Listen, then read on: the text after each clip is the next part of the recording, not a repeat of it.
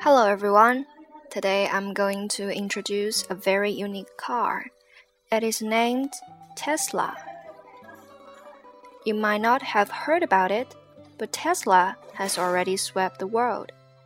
It is more influential than Apple in terms of electric devices.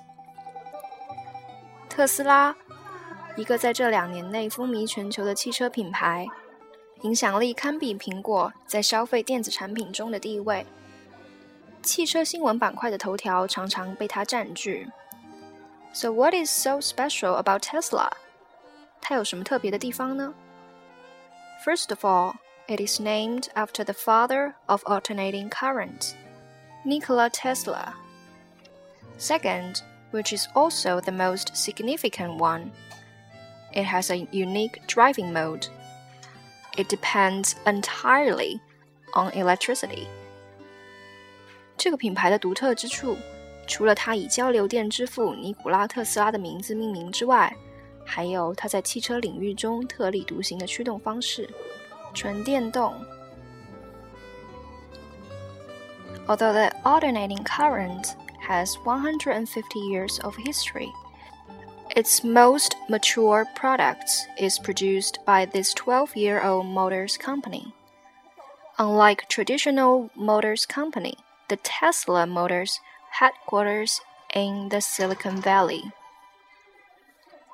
尽管交流电可以追溯到一百五十多年前，但是如今最成熟的电动汽车产品却来自特斯拉这家只有十二岁的年轻汽车公司。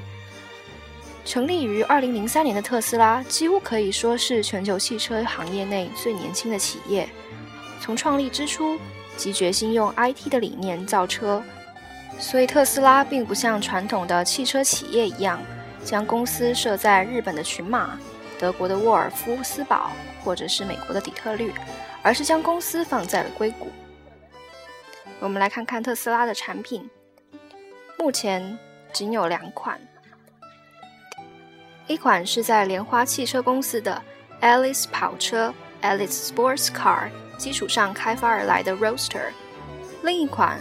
是由特斯拉自主设计制造的全尺寸电动轿车 Model S。如今，特斯拉以销售 Model S 为主，Roadster 在市场上早已销声匿迹。不过，特斯拉并不满足于轿车市场，名为 Model X 的电动 SUV，即 Sport Utility Vehicle 多功能车。预计在今年上市销售。